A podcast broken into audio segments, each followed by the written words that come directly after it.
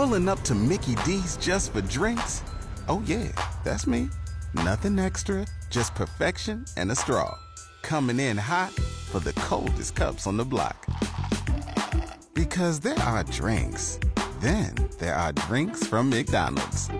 Mix things up with any size lemonade or sweet tea for $1.49. Perfect with our classic fries. Price and participation may vary, cannot be combined with any other offer. Ba da ba ba ba. 21 minutes now after 8. And of course, um, the midterms get closer and closer. I saw a couple of debates happening last night. Now we're going to see um, J.D. Vance and Tim Ryan debate again. A lot's going on, so why not go to Washington, D.C. and check in with our senior White House correspondent for Gray Television, Mr. John Decker. Good morning, John. Hey, good morning, Pam. I hope you're doing well today. Good for J.D. Vance and Tim Ryan for having another debate. You know, there's some races in which there are no debates, or look at Pennsylvania where they're just having one debate, and that's tonight. Uh, that's John Fetterman, the Democrat, against Mehmet Oz, the Republican. Uh, I'll be tuning into that. And Yeah. uh, there's also another debate happening in New York State uh, for governor. Uh, that race appears to be tightening. I think debates are good for the public. Debates are good for you know making a, an informed choice in terms of who you want to represent you. And uh, I applaud uh, both J.D. Vance and and also Tim Ryan for stepping up and having these debates for the citizens of Ohio. Well, I um, also saw like um, Ron DeSantis and um, the former Yeah. governor Crist. They had their debate last night, which was I I bet was great for the state of Florida to see. Well, that's right. And Ron DeSantis asked uh, during that debate uh, by uh, Charlie Crist, his Democratic opponent, former governor of Florida, whether or not he would commit to serving a full four year term, given that uh, so many people speculate he's going to run for president in 2024. And you'll notice he did not answer that question. So I think that gives a, an indication that he is already thinking about using this as a springboard, the governor's mansion in Florida, a springboard to running for the Republican nomination in 2024.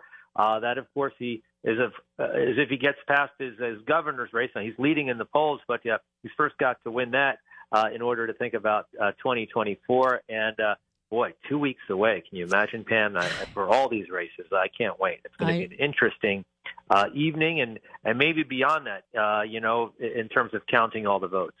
Exactly. And the aftermath. That's what I'm thinking as well. That, it, you know, the aftermath of all of this is going to be very, very interesting. There are so many races that, you know, I, I, I sit there and I see a reporting on and go, really? Oh gosh, I didn't even know that was happening. But, um, just a lot, you know, a lot of interesting things happening out there. What's going on in Washington right now? Well, uh, here in uh, D.C., President Biden is going to be hitting the road later this week, Thursday and Friday. Thursday, he's going to be in New York State. He's going to be in Syracuse, touting some uh, legislative accomplishments of his uh, uh, term in office. And uh, on Friday, he's going to be in Pennsylvania, and he's going to be campaigning for John Fetterman alongside former President Barack Obama. So those are the campaign events that he has on tap for him. I'm going to travel with President Biden on Thursday to Syracuse for that day trip, uh, and I'm sure every elected uh, representative New- of New York State, Chuck Schumer, Kathy Hochul, uh, who's running for a full four-year term as governor, will be there right by President Biden's side during that visit to Syracuse.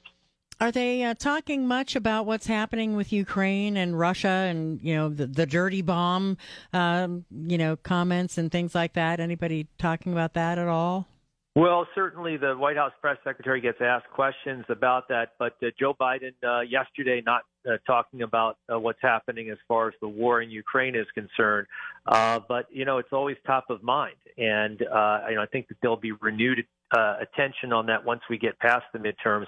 So much attention right now is focused on who will control the House and who will control the Senate, and once we know that uh, then I think attention then returns to those other important issues on the domestic side, dealing with uh, the high inflation, high gas prices, and on the foreign affairs front, you know, talking about what's happening in, ter- in terms of uh, supporting Ukraine in their fight against the Russian military.